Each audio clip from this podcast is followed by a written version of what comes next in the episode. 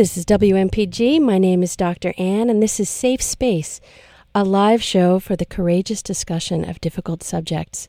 Tonight's show is part of an ongoing series about suicide. Tonight's focus is on suicide prevention, particularly with lesbian, gay, bisexual, transgender, or questioning adolescents. My guest is Charles Robbins, who is the executive director and CEO of the Trevor Project. The Trevor Project is based in Santa Monica, California, but they are the only nationwide organization that provides a 24 7 hotline for suicide prevention for adolescents who are questioning their sexuality or who are coming out and are really uh, in crisis about that. Welcome to Safe Space, Charles.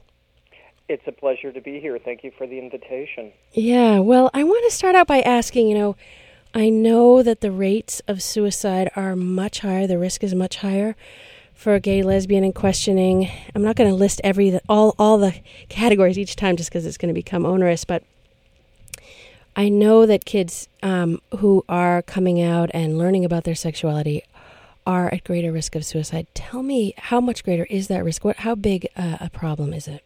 Well, you know, uh, for for brevity, we'll just say queer and questioning youth. Perfect. Um, the uh, risk assessment surveys that go out to high schools, there are about 13 states that include sexual orientation as a descriptor.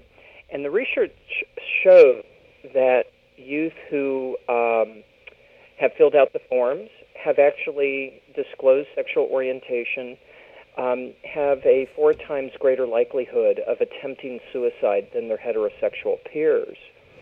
Another study that was done in California showed that youth who are gay, lesbian, bisexual, or transgender and come from a rejecting family, that's a family that disavows homosexuality 100%, um, have a nine times greater likelihood of attempting suicide.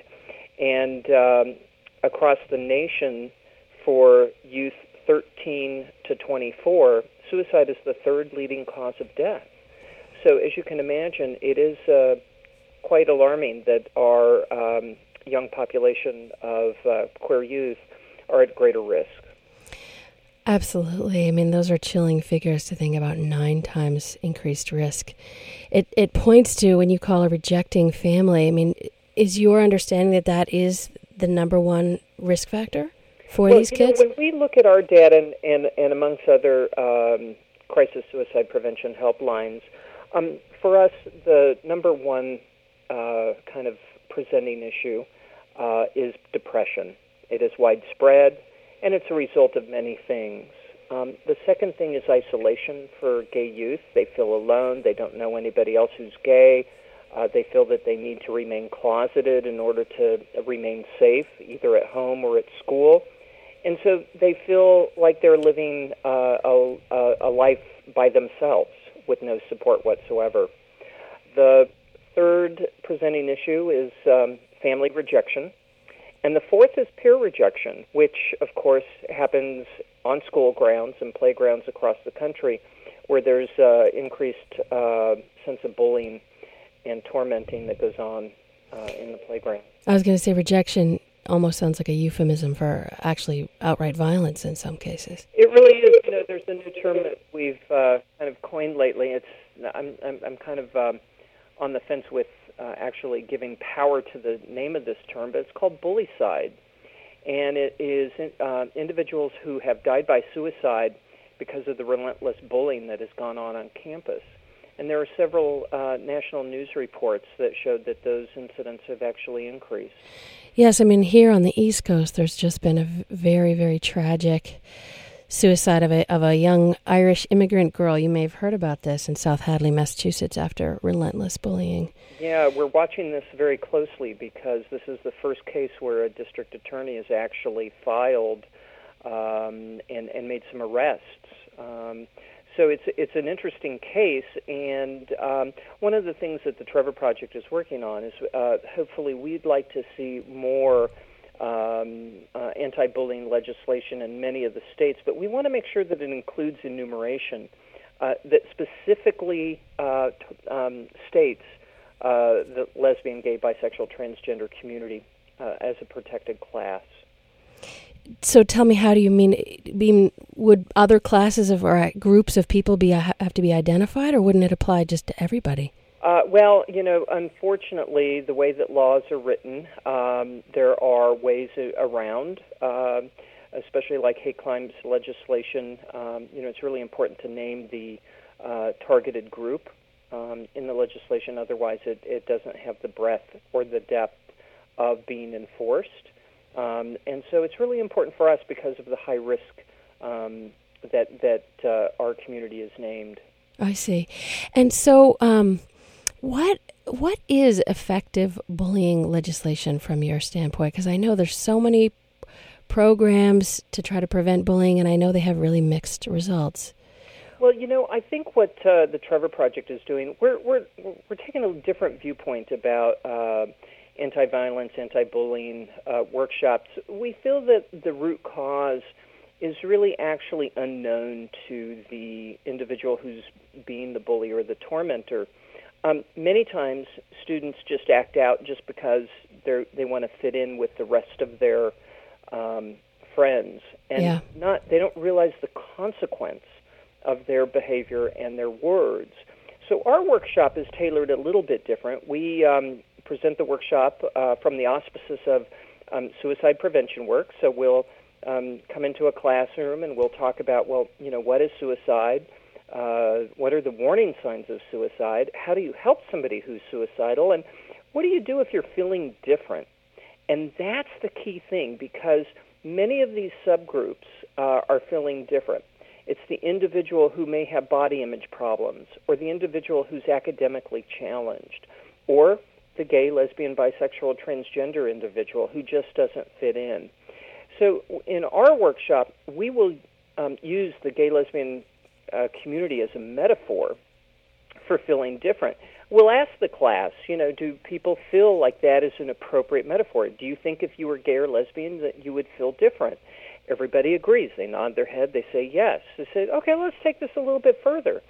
And then, so we use that population as a uh, kind of metaphor for um, uh, the kind of attack, both verbally, physically, and emotionally, that happens when people use defamatory language and behavior. It's for us, we we we find that a lot of youth find it an aha moment that they're they're actually subconscious to the fact that they're really um, uh, that their words and actions actually could have a fatal consequence. And when you use harsh words like fatal consequence or murderous behavior, it's a little bit alarming. It's a little shocking for students to hear that. Sure. Um, but hopefully, what it does is it, it reminds them that, you know, their point of view is so limited and that other people have so many things going on just like they do, but they don't know the circumstance of that individual. And uh, so hopefully our workshop provides them with a little bit of a different lens to look through. Um, upon completion of the workshop, we hear from many youth who um, make pledges to vow to change their behavior.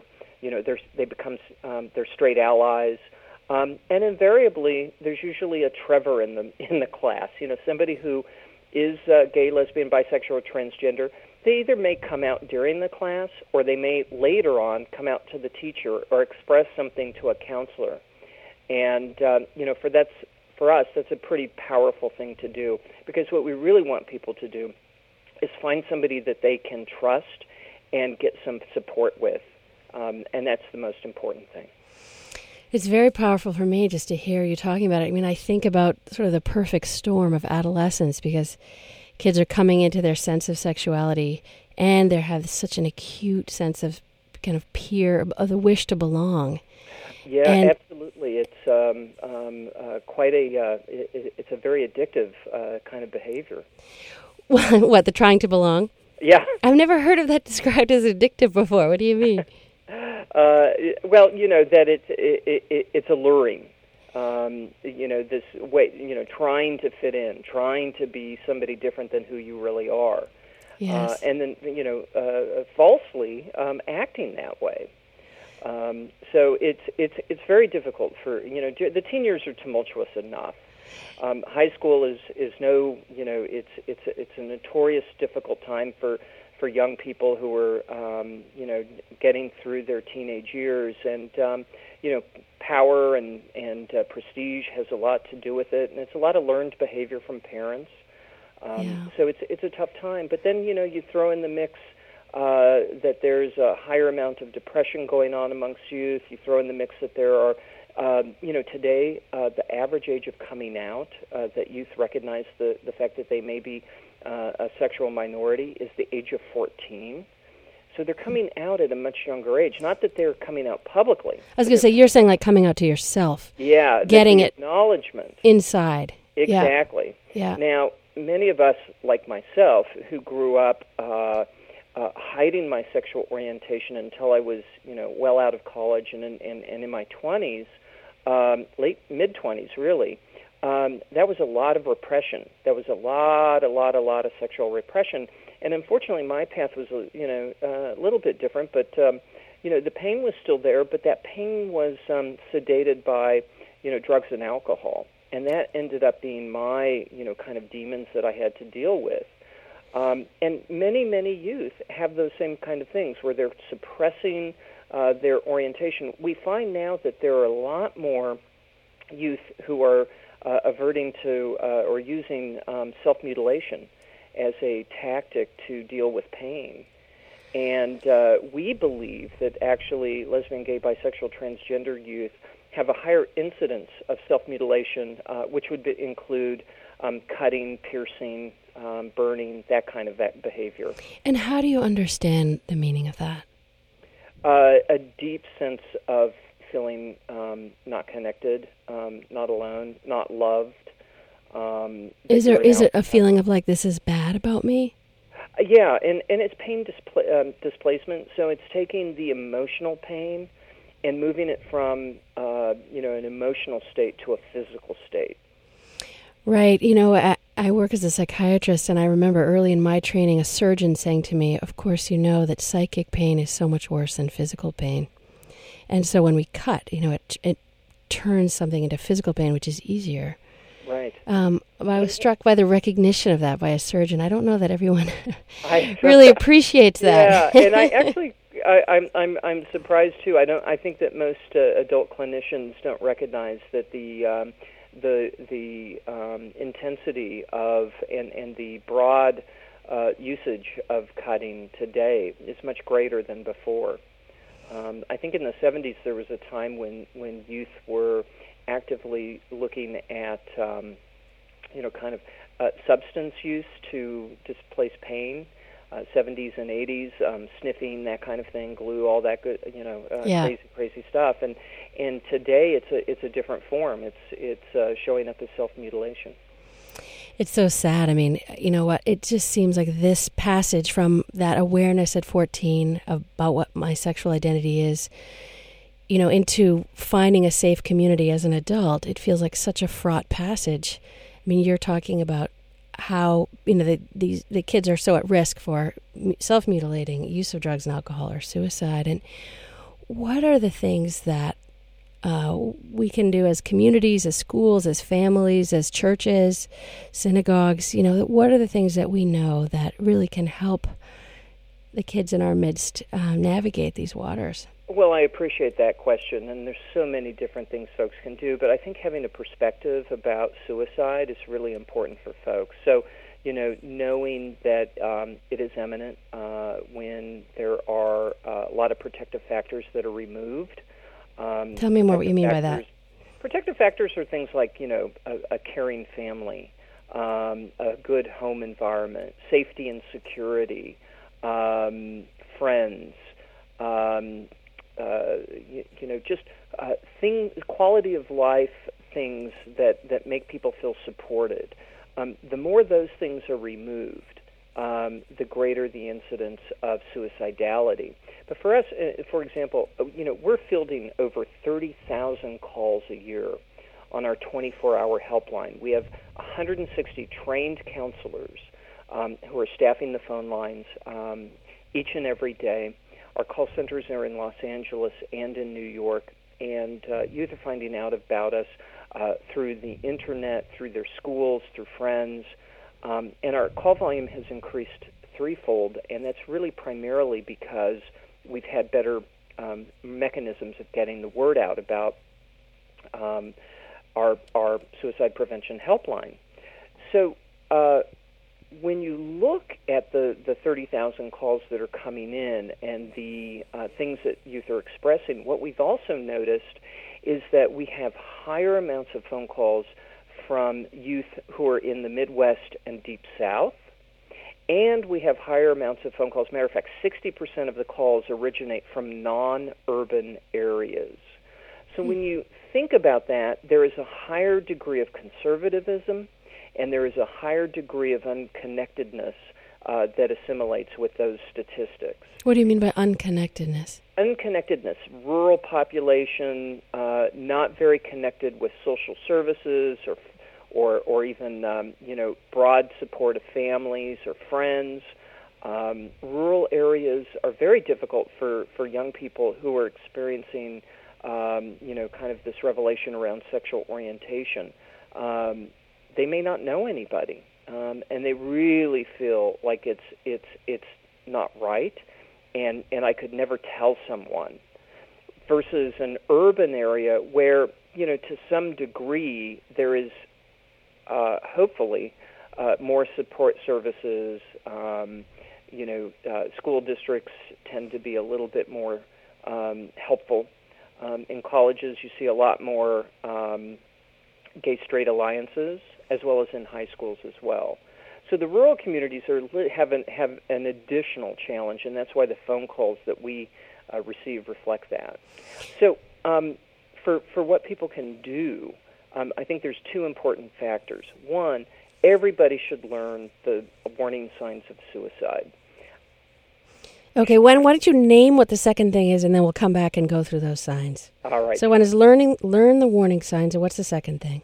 Uh, the second thing is um, is to know what resources are out there for folks, and to talk to somebody if they feel like uh, they are exhibiting some of the warning signs. Um, many people shy away from the conversation around suicide, or even the question, "Are you thinking of killing yourself?"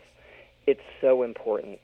Um, it will not uh, put bad ideas in somebody's head. If they're already thinking about it, they're already thinking about it. So it's really important for those two factors to, to take place.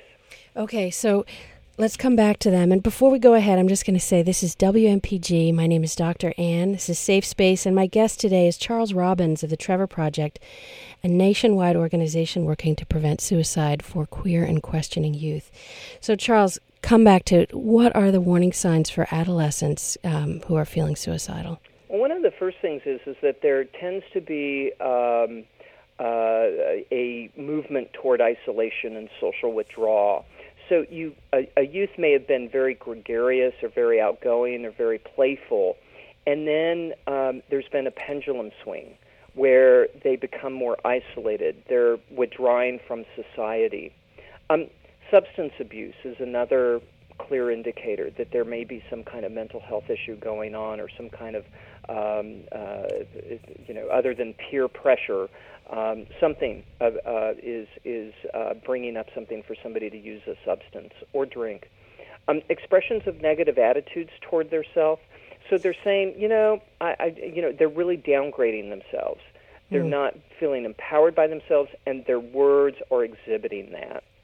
Um, expressions, expressions of hopelessness or helplessness, um, that they have no future orientation, um, is really a big indicator. Um, lots of interest in usual activities.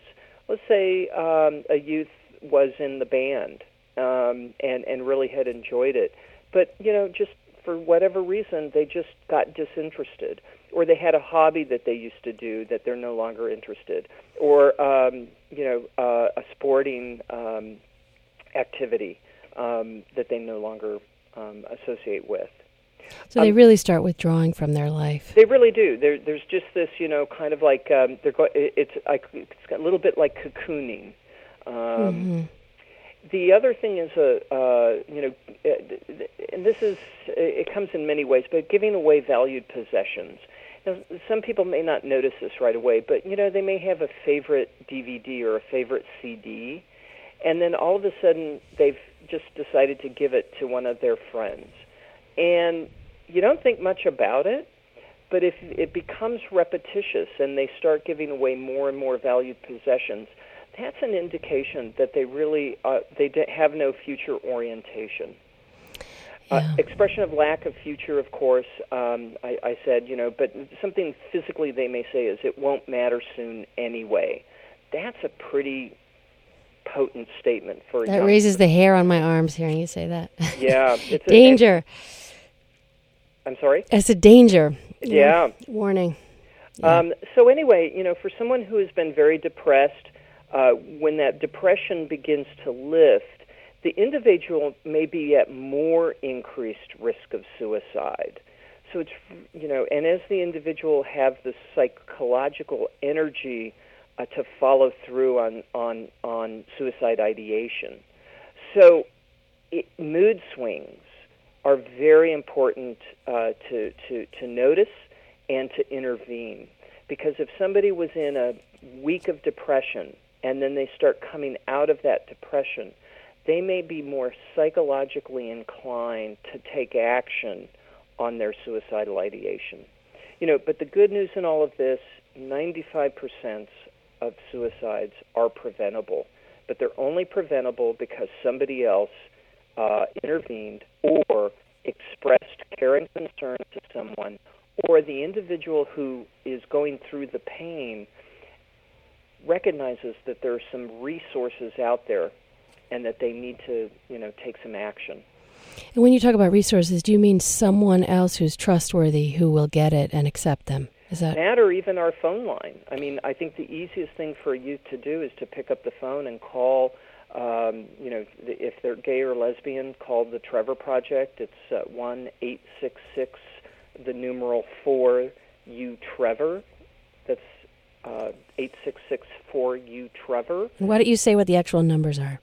Uh, 866 488 7386. Great. And we're going to say that number again at the end, but Terrific. that's very helpful.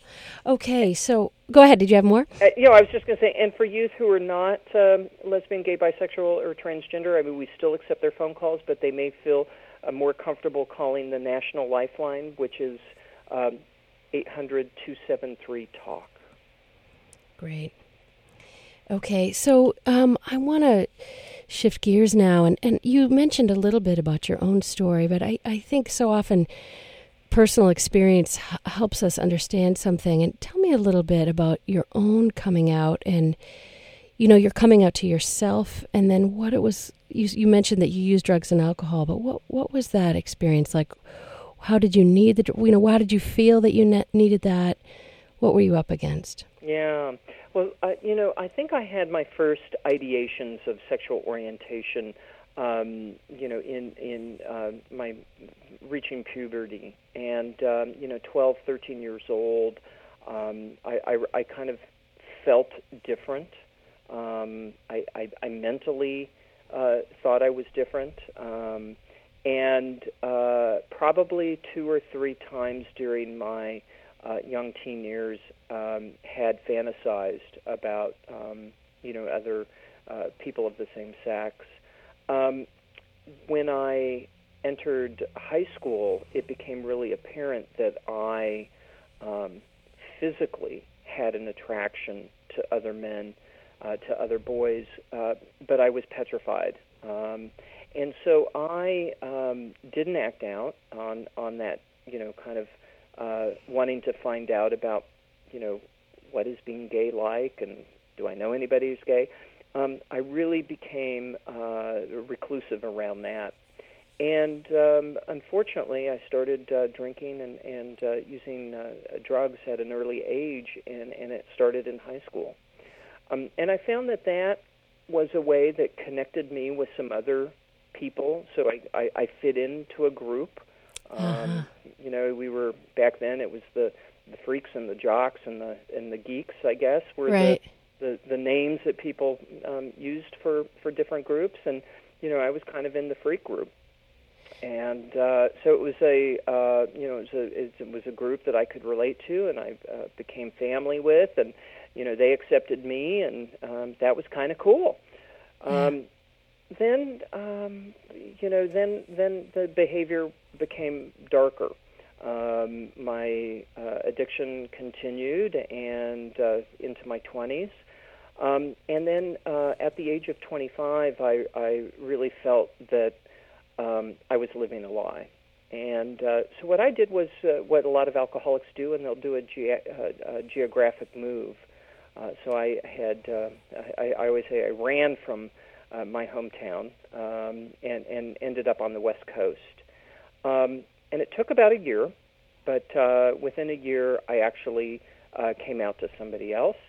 And uh, when I came out, that was a, you know, it was a, such a, a huge relief in my life. Um, of course, I didn't connect with my family about it. I was, uh, I just found a, a, a group of um, other gay individuals, and um, you know, the place where you met people um, were at the bars, at the uh, the nightclubs, and that's kind of my you know beginning. Um, uh, that's that's how I began my journey with the LGBT community.